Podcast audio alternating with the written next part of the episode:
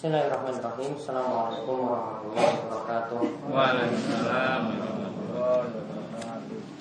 Innalhamdulillahi nahmaduhu wa nasta'inuhu wa nastaghfiruh. Wa na'udzu billahi min shururi anfusina wa min sayyiati a'malina. May yahdihillahu fala mudilla lahu wa may yudlilhu fala hadiya lah. Wa asyhadu an la ilaha illallah wahdahu la syarika lah. Wa asyhadu anna Muhammadan abduhu wa rasuluh. Allahumma salli ala nabiyyina wa sayyidina Muhammad wa ala alihi wa man tabi'ahum bi ihsanin ila yaumiddin. Allahumma anfa'na bima 'allamtana wa 'allimna ma yanfa'una wa zidna 'ilma. Allahumma aslih lana dinana alladhi huwa ismatu amrina wa aslih dunyana allati fiha ma'ashuna wa aslih akhiratana allati fiha ma'adina waj'alil hayata ziyadatan lana fi kulli khair. Waj'alil mauta rahatan lana min kulli syarr. Alhamdulillah para jemaah sekalian, Bapak Ibu yang semoga selalu dirahmati dan diberkahi Allah Subhanahu wa taala. Kita bersyukur atas nikmat yang telah Allah anugerahkan kepada kita sekalian sehingga pada kesempatan malam hari ini kita dapat kembali duduk dalam majelis yang mulia yang mudah-mudahan Allah Subhanahu wa taala senantiasa berkahi senantiasa memberkahi waktu kita, umur kita, dan juga mengaruniakan kepada kita kesehatan, dan mudah-mudahan kita senantiasa diberikan keistiqomahan dalam menuntut ilmu dan juga dalam mengamalkan setiap yang telah kita ketahui. Baik, pada kesempatan malam hari ini kembali kita melanjutkan pembahasan dari kitab Bulughul Maram karya Ibnu Hajar Al-Asqalani. Kita masih dalam pembahasan masalah akhlak-akhlak yang jelek dari kitab Al-Jami', kitab pelengkap dalam kitab Bulughul Maram ini, di mana pada kesempatan sebelumnya kita membahas tentang bahaya tergesa-gesa. Ya, bahaya tergesa-gesa termasuk juga di sini saat orang itu ingin menghadiri sholat berjamaah, maka diperintahkan juga tidak tergesa-gesa atau hendaklah dia pergi dalam keadaan tenang. Nah, sekarang kita lanjutkan hadis yang berikutnya, yaitu hadis nomor yang kita terjemahkan nomor seribu lima ratus empat puluh satu atau di kitab rujukan kami seribu lima ratus dua puluh dua, hadis nomor tiga puluh lima, yaitu di sini tentang bahaya akhlak yang jelek. Dari Aisyah radhiyallahu anha, ia berkata bahwasanya Rasulullah sallallahu alaihi wasallam bersabda, asyu'mu su'ul khuluqi. Asy-syu'mu su'ul khuluqi. Akhrajahu Ahmad fi isnadihi dha'fun. Yang namanya asy-syu'mu, asy-syu'mu itu artinya akhlak yang jelek. Su'ul khuluqi, ya, yang namanya asy-syu'mu itu adalah akhlak yang jelek. Hadis ini diriwayatkan oleh Imam Ahmad dan sanadnya itu dhaif.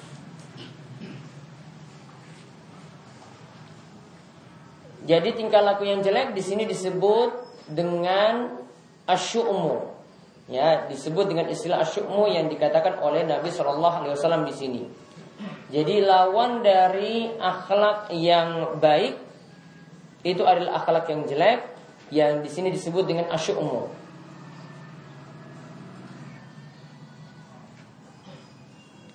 Dan para ulama itu katakan bahwa su'ul khuluqi yakumu ala arba'ati arkan, ada empat rukun akhlak jelek.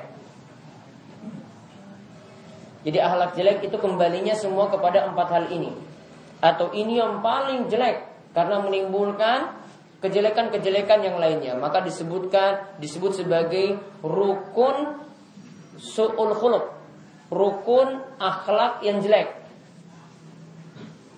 Yang pertama al-jahlu, kebodohan.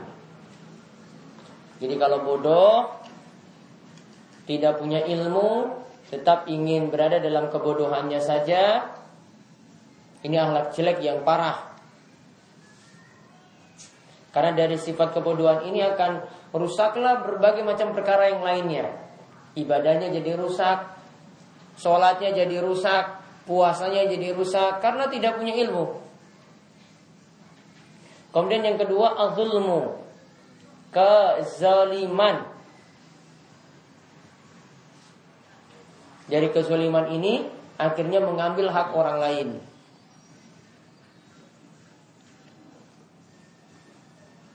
Dari kezaliman ini hak kepada istri dilanggar. Dia berbuat kasar pada istri, berbuat tidak baik juga kepada orang tua, berbuat tidak baik juga kepada anak. Kemudian yang ketiga, syahwat. Dari syahwat ini nanti muncul berbagai macam kerusakan yang lainnya, seperti zina. Dan nanti ibadah puasa yang kita jalankan ini untuk melatih atau mengekang syahwat pula. Maka Nabi shallallahu alaihi wasallam itu merintahkan kepada para pemuda, diperintahkan, ya ma'syar ya ma'syar syabab, wahai para pemuda, man istata'a minkumul ba'ata falyatazawwaj, siapa yang di antara kalian itu mampu untuk menikah maka menikahlah. Faman lam yastati' fa alaihi bisawm, siapa yang tidak mampu maka hendaklah dia berpuasa. Berarti berpuasa ini untuk mengekang yang nomor tiga ini, akhlak yang jelek yang nomor tiga, yaitu untuk mengekang syahwat. Kemudian yang keempat, al-ghadab, marah. Karena kalau orang sudah emosi, ini muncul juga kerusakan yang lainnya. Tidak sabar, istrinya dipegat. Tidak sabar, ya, rumah juga bisa hancur gara-gara emosi. Tidak sabar, bisa memukul orang.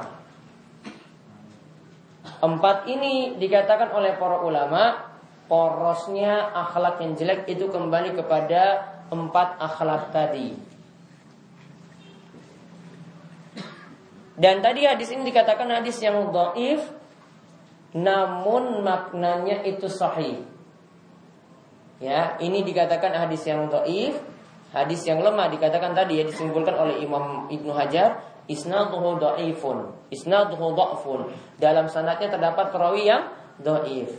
Namun di sini dimasukkan dalam masalah untuk mengingatkan orang, dan dia punya penguat sebenarnya dalam hadis-hadis yang lainnya ya. Jadi akhlak jelek itu selalu diingat-ingatkan juga oleh Nabi shallallahu alaihi wasallam dalam berbagai macam hadis yang lainnya. Jadi kalau para ulama itu masih memberikan keringanan dalam masalah targhib wa tarhib, untuk memotivasi orang atau mengingatkan orang, itu walaupun pakai hadis yang dhaif mereka masih tetap menggunakannya. Karena ini masih lebih longgar daripada tentang masalah hukum. Kalau dalam masalah hukum itu lebih ketat. Kita ingin menyimpulkan suatu hukum, ya, maka harus berdasarkan hadis yang sahih, bukan hadis yang dhaif. Karena nanti hukum ini diamalkan. Namun kalau dalam masalah akhlak ini, kita untuk dorong orang berakhlak baik. Dari sisi makna kalau tidak rusak, tidak mengapa kita sebutkan hadis dhaif ini, namun diingatkan pula, oh ini hadisnya dhaif, namun maknanya itu benar. Jadi dalam beberapa hadis yang sudah lewat beberapa kali kita lihat tentang masalah akhlak, Imam Ibnu Hajar itu kadang memakai hadis yang dhaif atau hadis yang lemah. Ini bukan berarti beliau melegalkan supaya hadis dhaif itu terserah dipakai saja, bukan. Namun kalau dalam masalah akhlak seperti ini mau memotivasi orang, kemudian melarang orang, kadang dengan menyampaikan yang jelek-jelek disampaikan dengan dhaif pun itu orang jadi takut, akhirnya menjauh. Tapi dia punya dasar sebenarnya dari hadis-hadis atau bahkan ayat Al-Quran yang sahih, maka boleh kita pakai. Namun kalau dalam masalah hukum ini berat.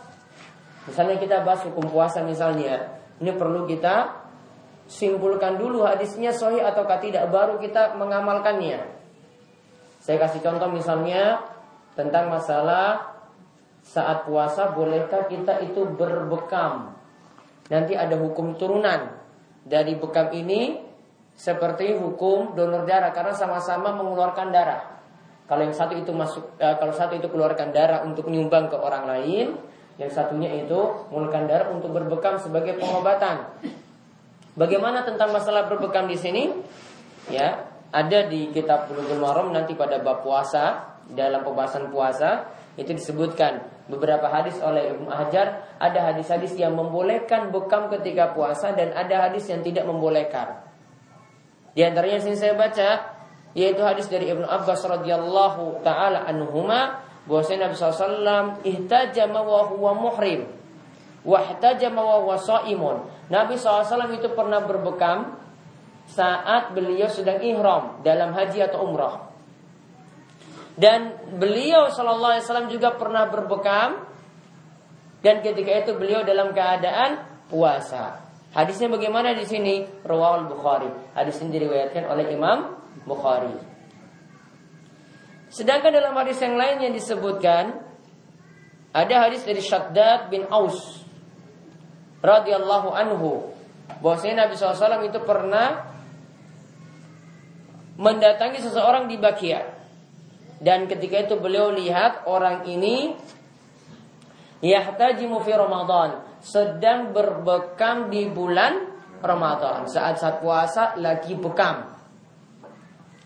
Kemudian Nabi sallallahu alaihi wasallam katakan ketika itu, aftarul hajimu wal mahjum. Orang yang berbekam, yaitu orang yang membekam, yaitu yang jadi tukang bekamnya, dan orang yang dibekam, dua-duanya puasanya batal. Kira-kira bertentangan gak dengan hadis sebelumnya? Bertentangan atau tidak? Bertentangan. Yang tadi hadis katakan Nabi sallallahu alaihi wasallam saat puasa pun berbekam. Hadis ini katakan orang yang membekam dan orang yang dibekam sama-sama puasanya batal. Dan ingat di sini digunakan istilah aftara. Aftara itu artinya kalau kita bilang seperti iftar. Jadi iftar itu artinya membatalkan puasa. Ya. Jadi kita istilahkan membatalkan puasa itu dengan iftar. Ini juga kalau orang membatalkan dengan sengaja juga disebut dengan if iftar. Jadi kalau ada istilah takjil itu dalam hadis disebut takjilul fitri, menyegerakan berbuka. Namun berbuka puasanya itu yang disebut fitri atau iftar. Takjilnya itu artinya menyegerakan. Jadi lebih tepat itu disebut iftar, bukan takjil. Ya. Bukan takjilan sebenarnya. Secara bahasa yang lebih tepat itu disebut iftaran. Nah gitu ya. Jadi kadang kita itu cuma salah istilah saja, mau bilang ini tapi ya karena kedahuluan hadisnya sebut takjil fitri, jadi dia sebut takjilan. Ya, ibu-ibu yang mau takjilan itu maksudnya ya maksudnya iftaran tadi. Ya, jadi cuma istilah yang kurang tepat saja. Ya, karena sudah menyebar ya sudah pakai istilah tersebut saja. Ya, enggak ada pengaruh juga kok. Tetap buka puasa juga kan? Buka puasa. Balik tadi. Jadi dua hadis ini bertentangan, maka kalau di sini harus diseleksi ketat. Yang satu ini hadisnya bagaimana? Kalau tadi hadisnya riwayat Bukhari, jelas tidak ada pertentangan. Namun yang satunya ini diriwayatkan kata Ibnu Hajar, ini diriwayatkan oleh yang lima kecuali Tirmizi, Imam Ahmad dan Ibnu Khuzaimah serta Ibnu Hibban mensahihkannya. Kemudian ada hadis lagi yang lainnya seperti itu pula, bahwasanya ketika puasa itu dimakruhkan lagi untuk berbekam. Lalu disimpulkan oleh Ibnu Hajar, beliau katakan bahwasanya ya Nabi sallallahu alaihi wasallam itu memberi keringanan, tetap masih memberikan keringanan untuk berbekam saat puasa.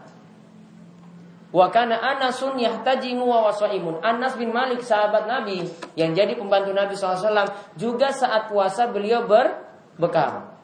Hadis ini yang tadi disebutkan ini riwayat Daruquthni dan uh, riwayatnya itu riwayat yang kuat. Maka kesimpulannya dari sini, ya, yang pertama kita harus lakukan terlebih dahulu. Kalau bapak-bapak itu nanti ketemu dengan dalil-dalil semacam ini, maka seleksi dulu itu hadisnya benar atau tidak. Kalau hadisnya sudah bermasalah, maka sudah jadi gugur.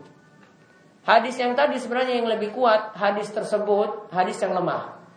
Yang tadi disebutkan orang yang membekam dan orang yang dibekam aftaroh, batal puasanya. Ini hadis yang lemah. Maka kalau sudah hadis yang lemah gugur. Namun kalau dua-duanya sahih, Ini dua hal yang bertentangan, tidak mungkin kita kompromikan pula. Wah, Nabi shallallahu alaihi wasallam itu katanya berbekam, kok di sini katakan orang yang berbekam itu batal puasa. Maka yang bisa terjadi di sini nanti yang dilakukan nggak bisa dikompromikan di sini. Maka yang dilakukan pilih dari sisi mana yang hadis datang yang datang lebih dulu, mana yang datang belakangan. Kalau ada hadis yang datang belakangan, maka yang belakangan ini nanti menghapuskan atau menasakh hadis yang ada sebelumnya. Kalau itu dapat tahu dari sejarah, sudah bisa disimpulkan bahwasanya, ya misalnya di sini dalam kasus ini, oh Nabi shallallahu alaihi wasallam ini berbekamnya belakangan, dulu beliau larang. Namun setelah itu beliau bolehkan, maka itu baru jelas. Namun di sini dari sisi sejarah pun tidak ada, kita tidak tahu ini ceritanya bagaimana hadis ini. Yang jelas, kalau disebutkan seperti ini, ada riwayat lagi lain lagi yang mendukungnya. Ya, saya sebutkan di dalam buku panduan Ramadan. Ya, intinya kesimpulan yang tepat, berbekam ketika berpuasa itu masih boleh. Ya, namun baiknya ini dilakukan jika tidak lemes. Paling bagus itu dilakukan di malam hari. Maka donor darah juga demikian. Kalau ingin dilakukan, bagusnya di malam hari, biar tidak kena masalah seperti tadi. Ini juga dalam rangka terlepas dari perselisihan para ulama. Sudah di malam hari saja daripada nanti ada yang masih debat lagi. Ya, kamu ngapain bekam di siang hari? Kamu ngapain beroda di siang hari? Para ulama katakan seperti ini. Ada yang bilang batal puasanya. Daripada saling debat tukaran-tukaran ketika puasa, mendingan gak usah bekam, pilih di malam hari, itu lebih aman. Namun asalnya dari sisi hukum pun tadi kita simpulkan, orang yang berbekam saat puasa itu tidak batal, ya selama masih kuat untuk jalani puasa tadi. Jadi kadang hadis do'if tadi, ya kalau dalam masalah untuk targhib wa tarhib, yaitu untuk memotivasi orang, untuk nakut-nakuti orang, kita kasih hadis do'if tidak masalah. Ya, itu masih longgar seperti itu. Dibandingkan dengan masalah hukum yang tadi saya ingin buktikan, ini untuk masalah hukum itu lebih ketat. Maka patut untuk waspada ketika bicarakan hukum. Oh, ini masalah hukum ini berbeda. Maka harus seleksi benar-benar, biar bisa memilih pendapat yang lebih kuat ketika itu. Namun ada misalnya hadis yang dhaif, namun dari sisi yang lainnya hadis tersebut bisa dipakai karena para ulama punya kata ijma atau sepakat. Contoh misalnya, ini tentang masalah e, muntah dengan sengaja. Ini termasuk pembatal puasa.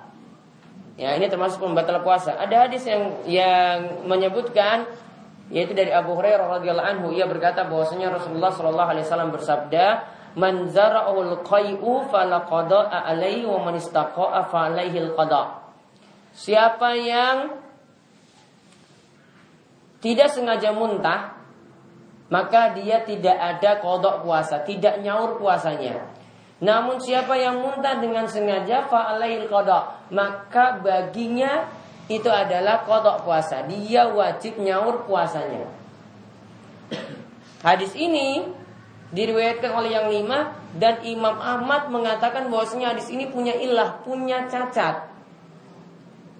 Kalau dikatakan seperti ini, Muhammad sudah mengkritisi seperti ini, secara hadis, hadis ini tidak diamalkan. Namun ternyata para ulama itu punya kata sepakat bahwasanya muntah dengan sengaja itu termasuk pembatal puasa. Muntah dengan sengaja termasuk pembatal puasa. Maka kalau sudah ada kata-kata seperti ini, walaupun tadi dari sisi hadisnya itu dhaif, maka itu sudah dimenangkan.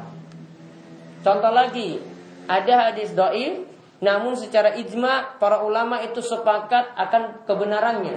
Contoh misalnya hadis yang menyatakan bahwasanya air itu tidak ada yang bisa menajiskannya kecuali jika berubah bau, ya, warna dan rasanya. Bau, rasa dan warnanya. Tambahan bau, rasa dan warnanya dari sisi hadis itu adalah hadis yang dhaif. Hadisnya cuma mengatakan innal ma'a la yunajjisu syai'un, sesungguhnya air itu tidak ada yang dapat menajiskannya. Kalau ada tambahan bau, rasa atau warna dari sisi hadis, tambahan ini adalah tambahan yang dhaif. Namun para ulama itu punya kata sepakat. Mereka sepakat standar air itu bisa dikatakan najis jika berubah bau, rasa ataupun warna. Jadi kata sepakat ini yang dipakai, bukan hadisnya. Maka bisa dijadikan sebagai hukum ketika itu. Namun kita tidak berpatokan pada hadisnya yang dhaif tadi, yang lemah tadi. Kita berpatokan pada ijma atau sepakat para ulama. Jadi yang jadi rujukan dalam kita beragama itu empat. Kata para ulama, yang jadi rujukan dalam kita beragama itu empat. Dalil Al-Quran, kemudian dalil saking hadis, ya, kemudian ijma tadi, sepakat ulama. Kemudian yang keempat, kias. Kias itu misalnya kita tidak temukan masalah ini di masa lampau, cuma ada di masa ini saja, belum ada di masa silam.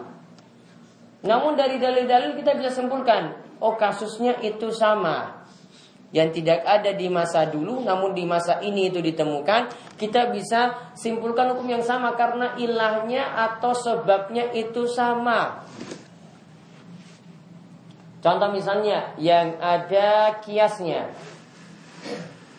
ya, yang ada kiasnya. Contoh misalnya sholat di pesawat. Boleh nggak sholat di pesawat, ya? Di masa silam, ya, di masa silam belum ada pesawat terbang. Di zaman ini baru ada. Aturannya bagaimana? Kalau untuk sholat di pesawat, ya, para ulama sudah simpulkan, namun tidak ada dalilnya. Mereka simpulkan orang yang sholat di udara dengan orang yang sholat di darat itu sama. Namun yang mereka bahas itu biasanya kalau sholat di atas kendaraan itu hanya boleh untuk sholat sunnah, sedangkan sholat wajib asalnya itu turun dari kendaraan kecuali dalam keadaan darurat. Contoh misalnya mau menjelang subuh, ya, pesawatnya kan nggak mungkin turun-turun kan. Nah, ketika itu terpaksa sholat subuh di atas pesawat. Maka sholatnya terpaksa dilakukan di atas pesawat, sholat wajib. Ya, tata caranya bagaimana? Tata caranya lakukan seperti sholat ketika di daratan, tetap berdiri kalau mampu, tetap menghadap kiblat kalau mampu. Ya, namun kalau goncangannya itu besar, mau berdiri, aduh nggak bisa, terpaksa duduk. Duduknya ya cuma bisa berlawanan arah dengan arah kiblat. Maka ketika itu kewajiban tadi jadi gugur gara-gara tidak mampu. Para ulama itu punya kaidah la wajiba ma'al ajazi. Ya, tidak ada kewajiban ketika tidak mampu. Dalilnya apa? Surat Al-Baqarah ayat dua ratus delapan puluh tujuh. La yukallifullahu nafsan illa wus'aha. Tidak ada, Allah itu tidaklah membebani manusia di luar kemampuannya. Berarti kalau tidak mampu, kewajibannya tadi jadi gugur, namun sholatnya tetap ada. Kewajiban tadi menghadap kiblat berdiri tadi jadi gugur, sholatnya dilakukan dalam keadaan mampu yang dia bisa ketika itu. Tapi tetap sholat, ya. Yang gugur cuma menghadap kiblat dan berdiri. Padahal kalau sholat wajib wajib berdiri, sholat wajib wajib menghadap kiblat. Namun ketika itu tidak mungkin, ya, karena dia bilang tadi berat. Saya nggak mungkin berdiri, saya nggak mungkin juga menghadap kiblat, harus duduk. Dia duduknya terpaksa berlawanan arah. Namun ketika mampu misalnya, saat pesawat belum berangkat, waktu subuh sudah masuk, terpaksa sudah di atas pesawat. Maka cari tempat ketika itu, cari kiblat, lakukan sholat dalam keadaan ber berdiri. Karena ketika itu masih mungkin. Ya, ketika itu masih mungkin. Nah, jadi kita kembali tadi itu seputar sedikit tentang hadis yang sanadnya doh. Dhaif. Hadis berikutnya tentang orang yang banyak melaknat.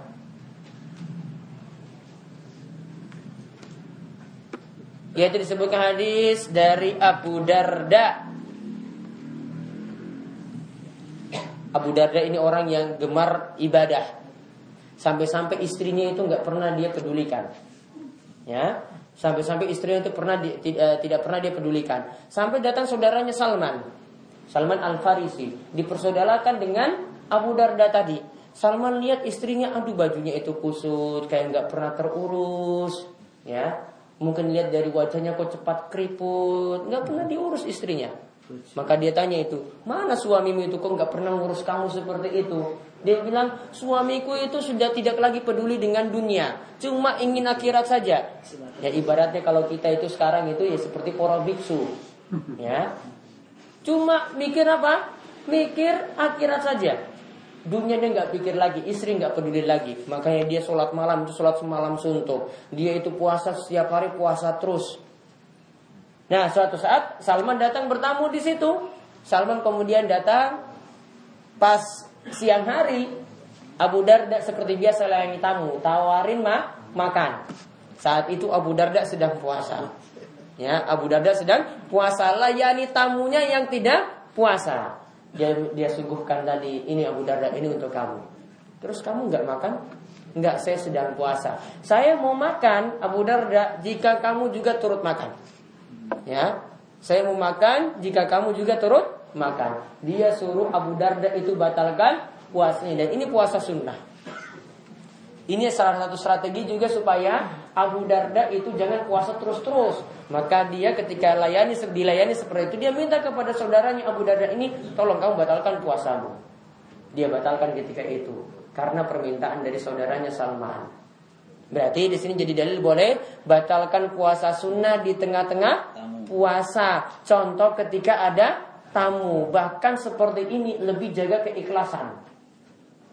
Ya, bahkan seperti ini lebih jaga keikhlasan. Pernah saya sebut hadisnya, innal innallaha yuhibbul abda attaqi al-ghani al-qafi. Allah mencintai hamba yang rajin ibadah, hamba yang bertakwa, hamba yang ghani berkecukupan, dan hamba yang khafi senantiasa menyembunyikan amalannya. Coba kalau kita datang misalnya lagi bertamu, ya, atau ada pemenuhi undangan lah, semuanya pada makan, kemudian kita datang sendiri cuma mau, mau salaman saja. Coba apa nanti kata teman-teman nanti ketika lihat, Uh kok ini kok gak ambil makanan, kenapa? Saya sedang puasa. Kalau kita seperti itu, kadang amalan kita kan orang-orang pada tahu. Nah ini sebagian ulama ini tidak suka atau kurang suka amalannya, yang sebenarnya kalau puasa ini adalah rahasia antara dirinya dengan Allah. Makanya amalan puasa itu salah satunya amalan yang dibahas, dibalas oleh Allah secara langsung. Ya, dibalas oleh Allah secara langsung, Allah yang simpan pahalanya. Kenapa? Karena ini jadi rahasia antara dirinya dengan Allah. Saat dia puasa tidak ada yang tahu. Ya, karena ketika dia mulai pagi hari, mana ada yang tahu ketika itu dia puasa. Siang hari juga tidak ada yang tahu ketika itu dia puasa. Sampai buka pun mungkin juga dia makan dengan yang lainnya, tidak ada yang tahu juga dia puasa. Dia jaga-jaga benar-benar amalannya tadi. Makanya ini dikatakan oleh Ibn Rajab, ini adalah rahasia antara dirinya dengan Allah. Maka ini dijaga tadi.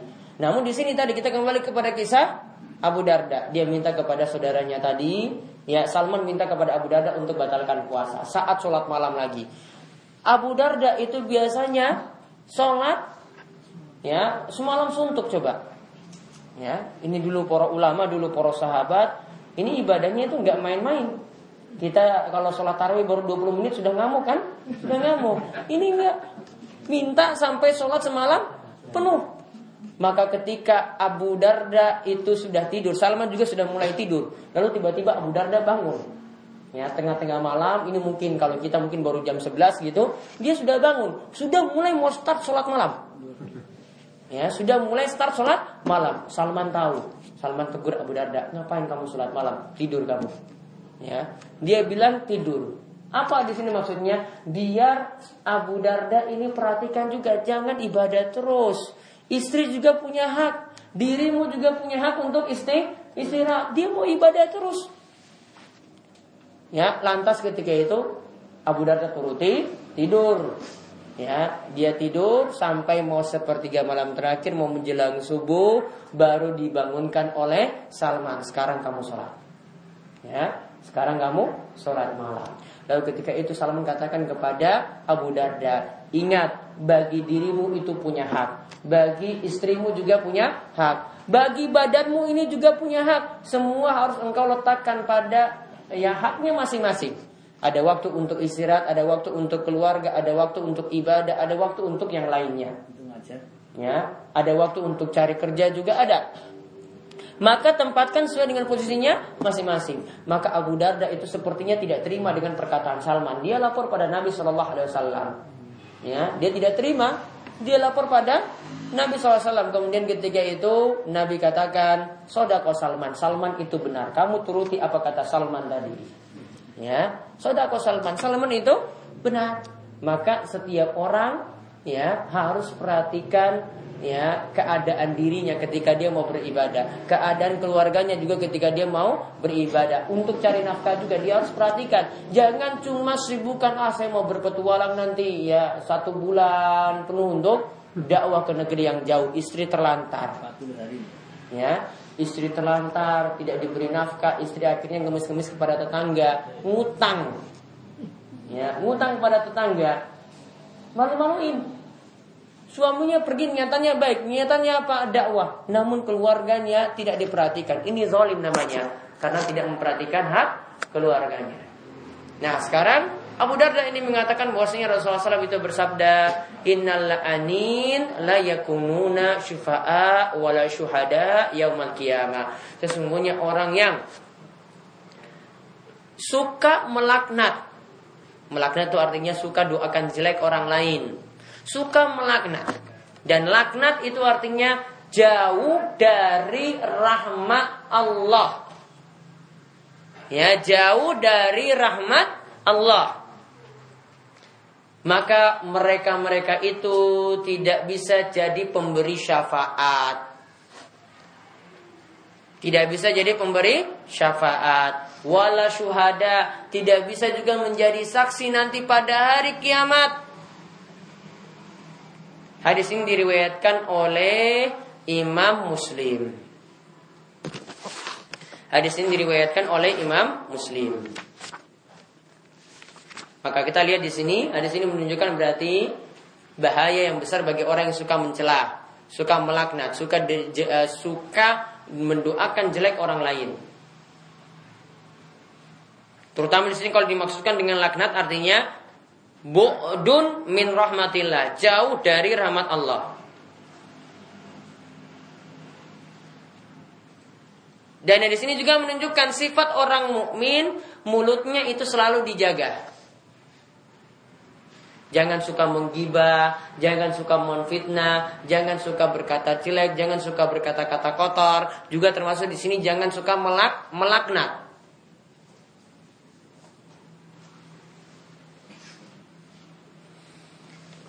Lalu hadis ini juga menunjukkan, kata Syekh Muhammad bin Saleh al Semin, beliau katakan, hadis ini menunjukkan bahwasannya ada yang jadi pemberi syafaat selain Nabi pada hari kiamat. Ada yang menjadi pemberi syafaat selain Nabi pada hari kiamat. Karena dikatakan di sini, orang yang suka melaknat tidak akan menjadi pemberi syafaat bagi orang lain. Berarti seandainya dia tidak melaknat, dia bisa menjadi pemberi syafaat, syafaat pada orang lain. Berarti dia jadi pemberi syafaat, berarti ada pemberi syafaat selain Nabi Muhammad. Namun ada, kata para ulama, ada syafaat yang khusus bagi Nabi Muhammad. Khusus bagi Nabi, tidak mungkin ada yang dapat syafaat ini. Tidak mungkin ada yang beri syafaat ini selain Nabi. Yaitu ada tiga syafaat yang khusus untuk Nabi, tidak ada yang lainnya yang bisa memberikannya. Ya, ini harus diingat baik, tiga syafaat ini saja, yang lainnya masih bisa memberikan syafaat yang lain. Namun kalau tiga ini khusus spesial untuk Nabi. Dan ini berarti menunjukkan bagaimana kedudukan Nabi Muhammad Sallallahu Alaihi Wasallam yang mulia. Hanya beliau yang pegang syafaat ini, tidak ada Nabi yang lain pun yang pegang syafaat ini. Yang pertama, syafaatul uzma.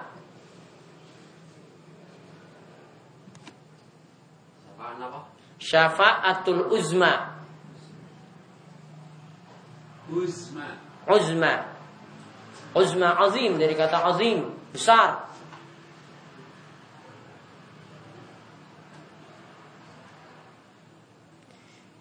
Ini artinya syafaat yang diminta pada Allah supaya persidangan di hari kiamat itu dimulai.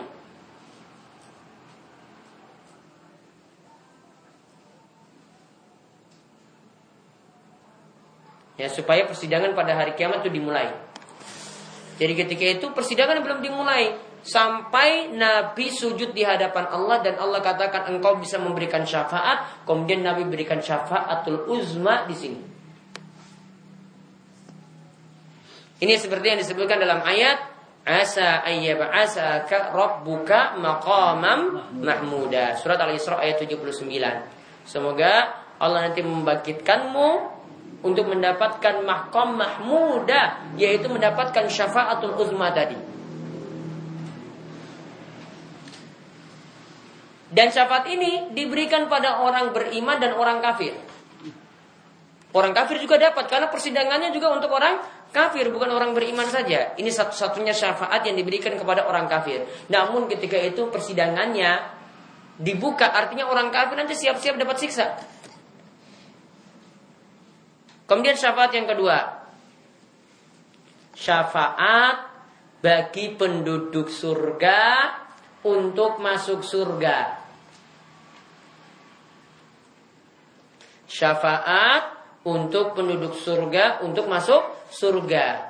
Yang masuk pertama kali itu Nabi, lalu Nabi masuk, yang lainnya ikut masuk juga, yaitu umat Islam ikut masuk. Tidak ada yang masuk surga kecuali Nabi Muhammad shallallahu alaihi wasallam lebih dahulu. Itulah syafaat yang beliau ber- diberikan. Syafaat ini khusus untuk beliau dan tidak ada yang punya kunci surga ini selain beliau. Kemudian syafaat yang ketiga, syafaat untuk paman Nabi Abu Thalib.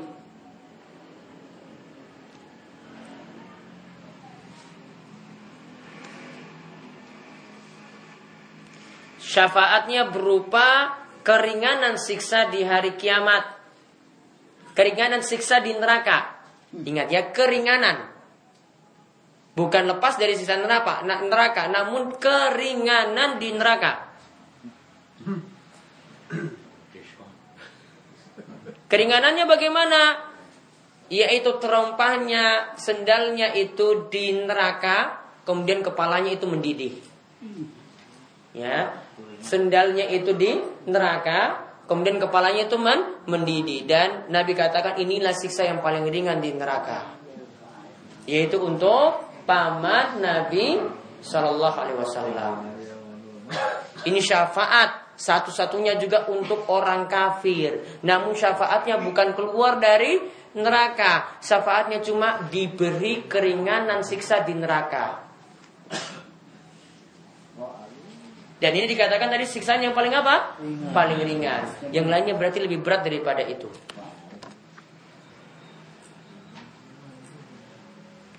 Kemudian nah, di sini juga dikatakan tadi, orang yang suka melaknat tidak bisa jadi saksi pada hari kiamat. Padahal yang nanti bisa jadi saksi ya. Di sini dikatakan Syekh Muhammad bin Saleh al Semin, yang bisa jadi saksi pada hari kiamat ada empat. Artinya nanti yang menyaksikan amalan-amalan kita, dia nanti ditanya, ini kamu lihat amalannya ini enggak di sini. Empat orang ini yang bersaksi, atau empat hal ini yang bersaksi. Yang pertama, malaikat. Tentu saja malaikat yang pencatat amal itu akan bersaksi.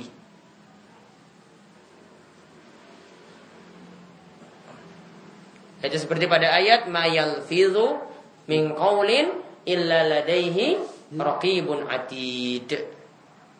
Tidaklah ucapan yang seorang itu ucapkan melainkan di sampingnya itu ada malaikat yang dekat yang selalu mencatat.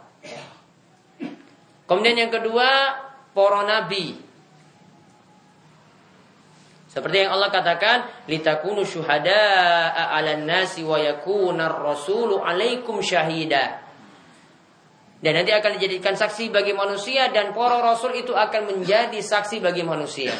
Bahwasanya manusia sudah diberikan hujah, sudah diutus Nabi, maka mereka tidak bisa lagi berkomentar. Sudah sampai wahyu, sudah sampai ajaran Nabi. Maka itu hikmahnya diutusnya Nabi, biar nanti tidak ada lagi yang protes. Jadi tidak ada yang boleh bilang, wah saya belum pernah dahulu didatangkan seorang utusan. Nabi sudah diutus, maka tidak ada lagi yang bisa membantah ketika itu, karena Nabi sudah jadi saksi. Kemudian yang ketiga, ulama, para ulama.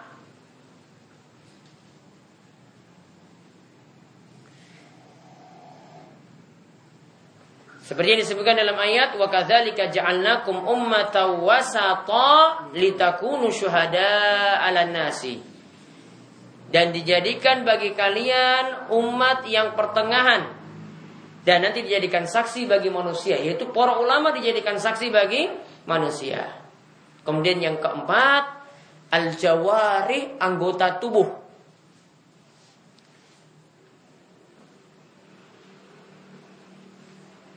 Ya, itu juga akan menjadi saksi pada hari kiamat. Seperti yang disebutkan dalam ayat surat An-Nur ayat dua puluh empat, yauma tashhadu 'alaihim alsinatuhum wa aydihim wa arjuluhum bima kanu ya'malun. Pada hari kiamat, ya, nanti lisan mereka itu akan menjadi saksi, lisannya akan ngomong sendiri. Wa aidihim, tangan-tangan mereka juga akan menjadi saksi. Wa arjuluhum, dan kaki-kaki mereka juga akan menjadi saksi atas apa yang telah mereka perbuat. Termasuk di sini juga yang kelima yang bisa ditambahkan, bumi yang dipijak juga nanti akan jadi saksi pada hari kiamat. Yang kelima berarti bumi yang dipijak itu juga jadi saksi pada hari kiamat. Yaitu seperti yang disebutkan dalam surat Al-Zalzalah. Wa akhrajatil ardu asqalaha wa qalal insanu ma laha yauma idzin tuhaddisu akhbaraha. Pada ayat yauma idzin tuhaddisu akhbaraha, yaitu pada hari ini bumi akan beritakan apa yang dia lihat dari orang-orang yang melakukan amalan di muka bumi. Ya. Jadi setiap orang yang dia saksikan di muka bumi, yaitu bumi ini nanti kan lihat setiap orang akan berbuat. Ada yang berbuat di masjid ini, ada yang berbuat ketika di pasar, ada yang berbuat ketika di jalan-jalan. Bumi akan jadi saksi, si A pernah lakukan ya amalan di masjid ini, si A pernah berbuat kemungkaran di jalan, si B itu diam-diam ya nyolong sembunyi di tempat ini. Bumi akan jadi saksi pada hari kiamat kelak. Maka kalau ada yang bilang bahwasanya tidak ada yang menyaksikan dia, bumi melihat juga ketika itu, ketika dia perbuat amalan soleh ataupun amalan-amalan kejelekan. Maka dari sini juga yang seperti saya terangkan dahulu, ini jadi alasan kenapa kita disyariatkan bukan hanya lakukan sholat sunnah di masjid atau sholat wajib kita sudah lakukan di masjid, diperintahkan lagi lakukan di di rumah. Apa hikmahnya? Biar banyak tempat yang jadi saksi. Kalau makin berpindah tadi, termasuk juga ketika kita sholat di masjid, ya, untuk sholat sunnah rawatibnya kan diperintahkan untuk pindah tempat. Apa hikmahnya pindah tempat? Ini juga jadi dalil tadi bahwasanya pindah tempat ini, bumi yang kita pindah tadi, ini akan jadi saksi pada hari kiamat. Itu hikmahnya. Kenapa disyariatkan pindah tempat tadi, dari rumah, dari masjid ke rumah, dari tempat yang satu ke tempat yang lainnya untuk sholat sunnah rawatib? Karena bumi nanti jadi saksi.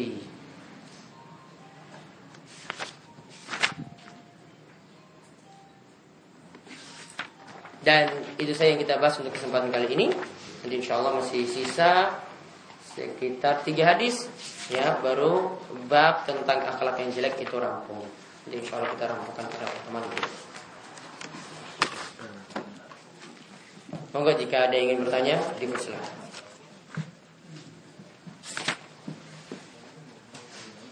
Tanya apa? Dalil, dalil ijma' ini contohnya apa? Ijma' tadi seperti kata sepakat ulama, ya, ijma' itu kata sepakat ulama. Contohnya, air itu jadi najis jika berubah bau, rasa, ataupun warna. Itu dalil ijma', sepakat ulama. Contoh lagi, Imam Ibnul Qayyim itu mengatakan bahwasanya para ulama sepakat, ya, ya, ya, ini kata sepakat juga. Para ulama itu sepakat tidak bolehnya mengucapkan selamat untuk perayaan non-muslim, ya, Natalan dan yang semacam itu, Paskah, ya, dan seterusnya. Ini sepakat ulama. Dalil khususnya gimana? Tidak ada. Namun sepakat ulama sudah jadi dalil yang sangat tegas bahwasanya perbuatan tersebut tidak boleh dilakukan.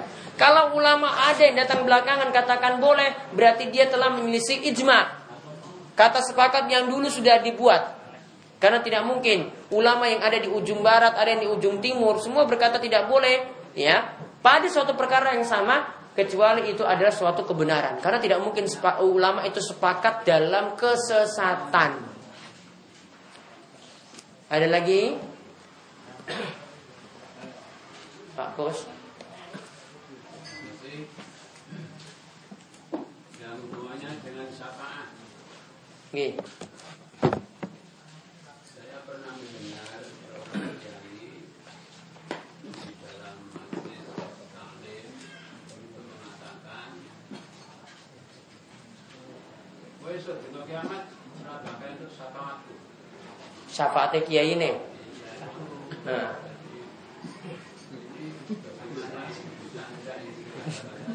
Pede sekali.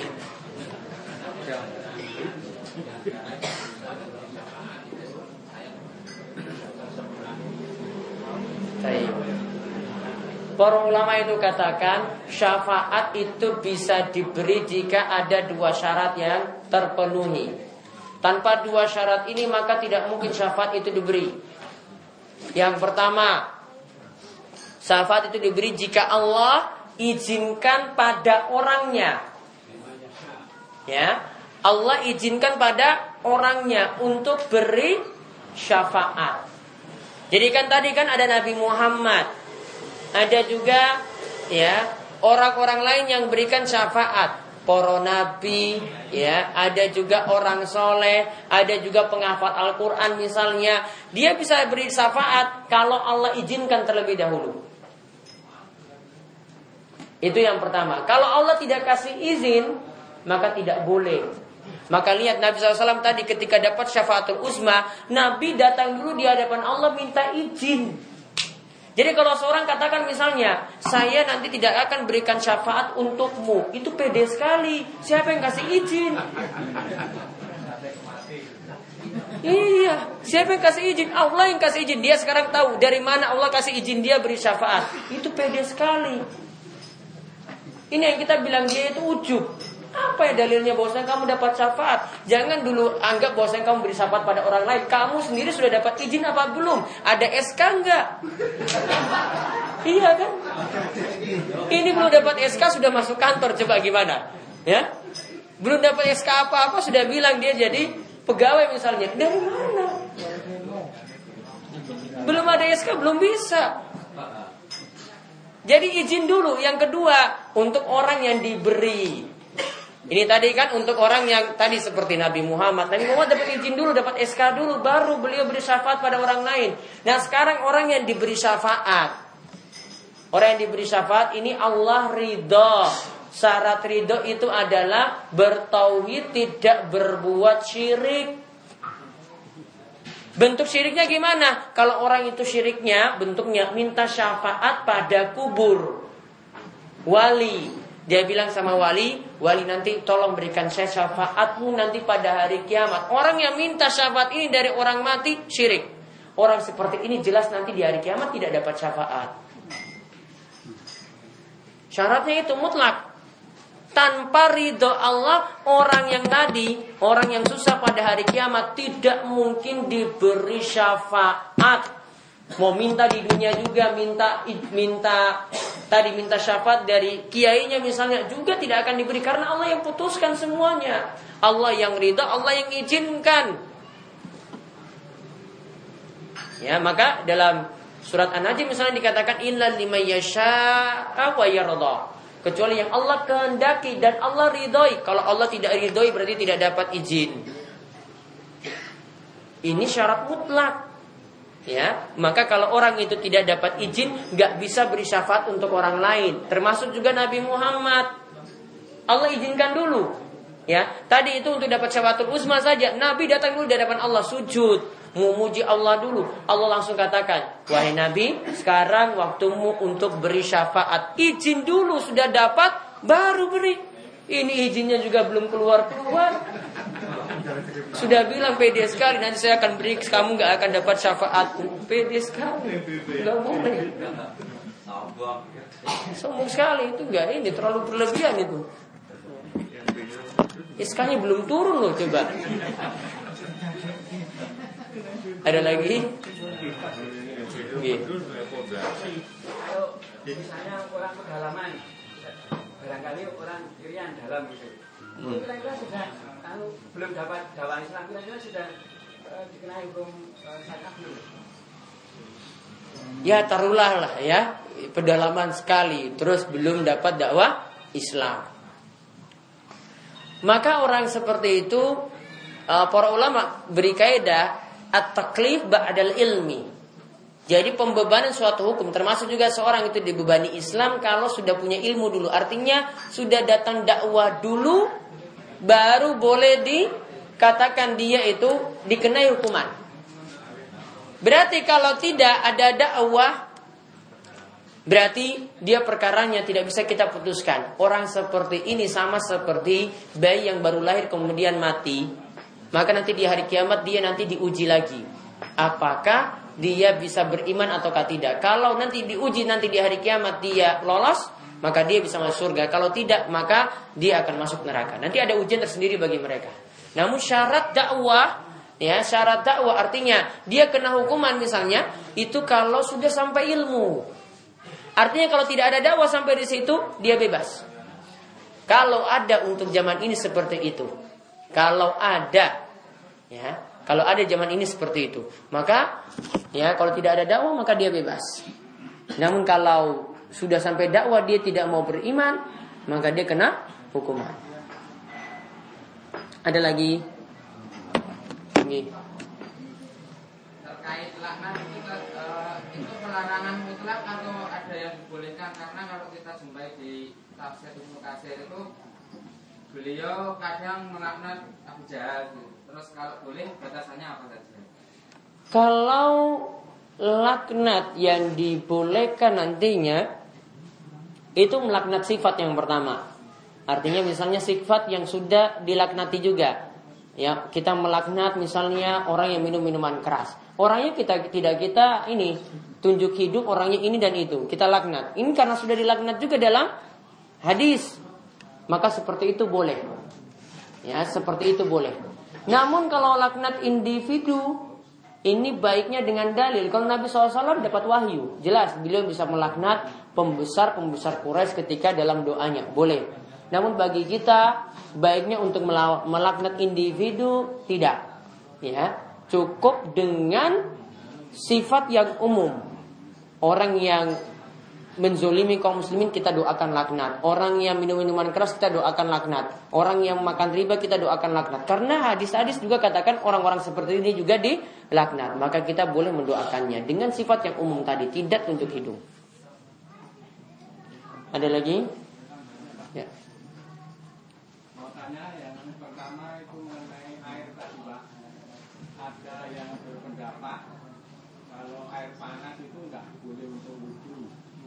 Ya. Yang kedua yaitu mengenai ucapan selamat Natal lagi, misalnya seperti pimpinan itu gimana Pak? Seperti pimpinan, iya. Yang pertama tadi untuk air panas, ya, atau dalam fikih Syafi'i itu dikenal dengan al-ma'u musyammas, ya. Ini memang di dalam pendapat mazhab Syafi'i makruh digunakan. Airnya itu punya sifat suci, namun makruh untuk menyucikan yang lainnya. Namun apakah masalah ini tepat seperti itu? Walau alam, dalil yang digunakan dalil yang lemah, sehingga kembali ke hukum asal air. Air panas pun sebenarnya masih boleh digunakan untuk berwudu, karena bertolak dari hadis yang lemah tadi, ya. Dan pendapat sebagian ulama Syafi'i tadi menyelisih pendapat ulama Syafi'i yang lainnya seperti Imam Nawawi. Imam Nawawi masih membolehkannya. Jadi tidak ada masalah untuk menggunakan air yang panas untuk berwudu atau mungkin juga untuk mandi junub. Boleh. Kemudian yang kedua, tadi tentang apa yang kedua? Pengucapan selamat Natal bagi pemimpin. Dalam keadaan darurat, insya Allah tidak darurat kalau tidak baca. Darurat kan? Tidak darurat. Ya, kita punya prinsip gitu. Kita sampaikan saya kita punya prinsip. Ya, tidak ucapkan, insya Allah tidak setelah asapnya dilengsarkan dari jabatannya. Insya Allah Allah nanti akan kuatkan. Jadi kalau katakan darurat saya rasa tidak. Nah. Presiden nanti bisa bersikap, ya, bisa bersikap terserah dia. Insya Allah bisa untuk menyikapi hal itu. Seseorang yang jadi pemimpin pun itu juga bisa untuk menyikapi mengucapkan selamat Natal ataukah tidak. Ada lagi? Berkaitan dengan mencintai langkahnya itu tadi. Kadang-kadang kita kan mencintai tolong seseorang, katakanlah sebelumnya, bolehkah dewan tertentu tolong saya diberkahi, disuruh memotongkan dewan atau diberkahi terus mendoakan itu sebenarnya berkahnya itu sebenarnya dari Allah sendiri apa kita yang Allah yang kasih berkah? Tabarakalladzi biyadihil mulk. Allah yang memberikan berkah, di tangan Allah itu keberkahan. Tapi orang yang menyuruh kita berkah itu kita jawab dengan bagaimana? Ya bilang saja Allah yang kasih berkah, saya cuma motong tolongin untuk potong saja. Sudah itu aja perantara lah. Ya, bukan kita yang beri berkah, nggak boleh punya keyakinan kita yang beri berkah. Manusia, kiai sekalipun, ulama sekalipun, para nabi sekalipun, bukan dia yang beri berkah, Allah yang beri berkah. Jadi salah, salah ucapnya. Ya? Salah ucapnya.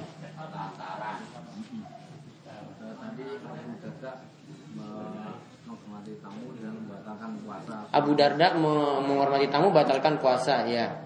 Itu setelah tamunya pergi puasanya dilanjutkan lagi ya? Nah setelah tamunya pergi puasanya dilanjutkan lagi atau tidak? Tidak.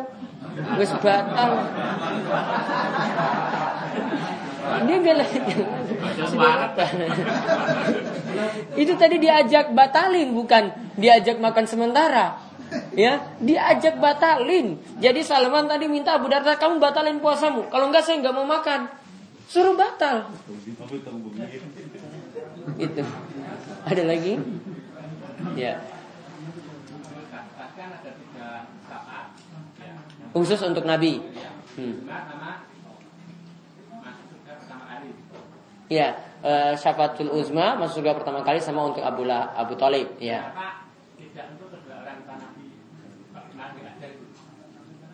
Kenapa juga tidak untuk kedua orang tua? Kedua orang tua Nabi supaya dapat syafaat. Taruhlah kalau syafaatnya ada tetap juga tidak bisa mengeluarkan dari neraka. Ya, kalau seandainya ada pun sama seperti Abu Thalib tidak bisa mengeluarkan dari neraka. Nah, kenapa orang tua Nabi Muhammad shallallahu alaihi wasallam itu tidak seperti beliau yang juga Islam gitu? Karena sebelum Nabi shallallahu alaihi wasallam itu diutus sudah ada syariat Nabi sebelumnya. Kalau orang mau beriman dan beberapa sahabat Nabi shallallahu alaihi wasallam itu ada yang beriman ikut syariat Nabi sebelumnya. Di antaranya kalau tidak salah itu Sa'id bin Jubair. Ada salah seorang sahabat yang dijamin masuk sepuluh orang yang jamin masuk surga. Salah satunya ini ini mengikuti syariat Nabi sebelumnya. Dia ikut syariat Nabi Ibrahim. Maka ketika orang-orang musyrik itu nyembah berhala, ya dia tidak menyembah berhala tersebut. Dia tetap teguh beriman dengan mengikuti syariat Nabi sebelumnya. Ketika Nabi Muhammad datang, dia ikut ajarannya Nabi karena dia tahu ini ajarannya sama seperti ajarannya Nabi Ibrahim. Selamat dia. Buktinya dia ikut.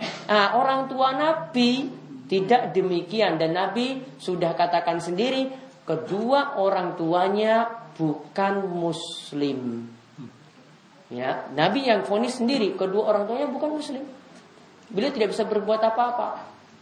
Kenapa paman Nabi itu yang beliau ringankan siksanya di neraka? Karena telah berjuang juga menolong beliau, namun tidak bisa juga keluar dari neraka. Ada lagi? Ya Pak Kus.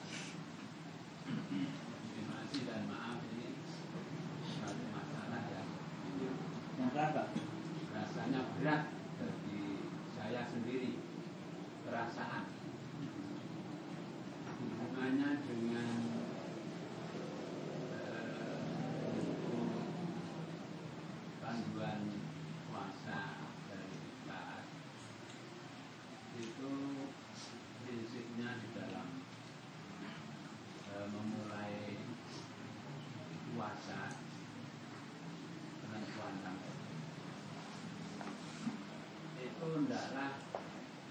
tentang kehormatan.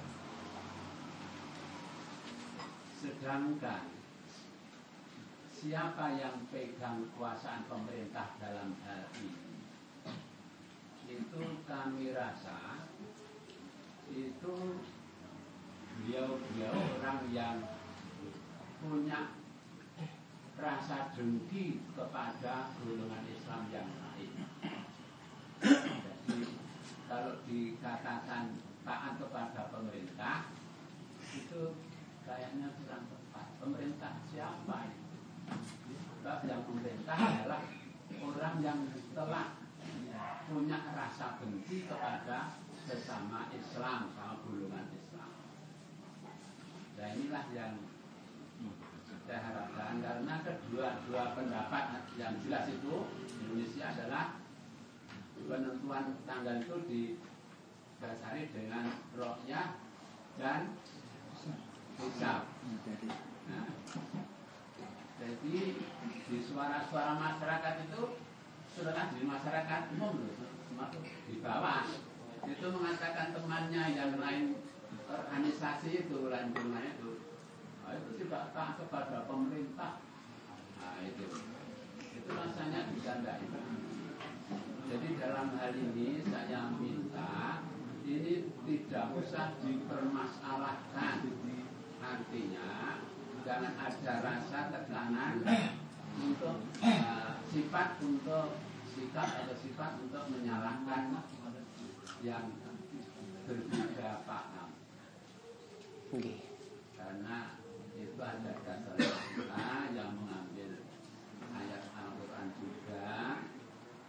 Nah itu masalah masalah hisab itu itu juga untuk menentukan.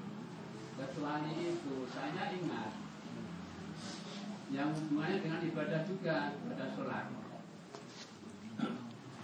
Pada waktu dulu waktu-waktu sholat itu yang digunakan patokan adalah bayang-bayang suatu benda dengan uh, sinar matahari. Dengan bendanya. Di, iya, posisi matahari. Iya. Belum itu dengan ini patokan ini. Dengan suatu benda yang tegak lurus, kemudian ini sudah meleset dari uh, paginya ke belum. Itu menentukan. Kemudian asar juga demikian. Kemudian maghrib juga demikian, melihat alam, melihat cuaca. Kemudian kalau nanti waktu bisa cuaca yang merah-merah itu hilang dan seterusnya. Kalau waktu subuh demikian, ada fajar maghrib, ada fajar sotik, itu juga melihat cuaca. Nah sekarang itu ternyata tanda-tanda itu sudah hilang. Alat-alat itu sudah hilang dan tinggal berpatokan atau berdasarkan jadwal sholat yang dari jam itu. Jadi baik yang berpatokan kepada ru'yah maupun hisab itu menggunakan seharian ini dengan jam jadwal.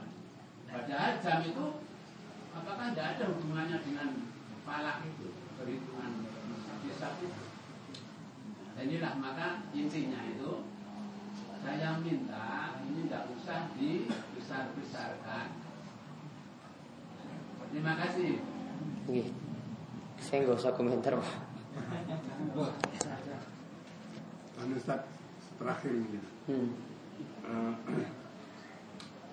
bacaan apa ayat-ayat Al-Qur'an dalam sholat itu bisa panjang, bisa pendek. Mana yang lebih absurd? Bacaan Al-Quran, habis Al-Fatihah, kemudian baca surat. Nah, yang pendek atau yang panjang? Dalam bersamaan. Mau baca surat pendek apa surat panjang? Ya, ya, gitu, ya. Di saat sholat ber berjamaah. berjamaah. Ini untuk sholat sunnah apa sholat wajib? Sholat wajib. Ya. Asalnya tetap perhatikan kondisi jamaah di belakang. Kalau kondisi jamaah itu sudah biasa, maka boleh dipanjangkan. Kalau kalau belum, sesuaikan dengan apa yang mereka mampu ketika itu. Karena Nabi shallallahu alaihi wasallam ketika melihat orang yang uh, pernah seorang sahabat yang dia sholatnya itu lama, kemudian sampai ada jamaah yang di belakangnya itu yang bubar. Kemudian Nabi shallallahu alaihi wasallam tegur sahabat tadi, ya, kamu itu membuat orang sholat itu susah. Intinya Nabi shallallahu alaihi wasallam perintahkan dia sholat dengan sesuaikan kondisi jamaah. Ada lagi? Ya, ini kemauan yang uh, saya sampaikan pada kesempatan kali ini, mudah-mudahan bermanfaat. Ya, dan untuk majelis kita ini kita lanjutkan lagi insyaallah pada pertemuan pekan depan dengan pembahasan yang sama, dan kami cukupkan sekian. Kami tutup dengan doa kafaratul majelis. Ya, subhanakallahumma bihamdika asyhadu an la ilaha illa anta astaghfiruka wa atubu ilaik. Assalamualaikum warahmatullahi wabarakatuh. Waalaikumsalam.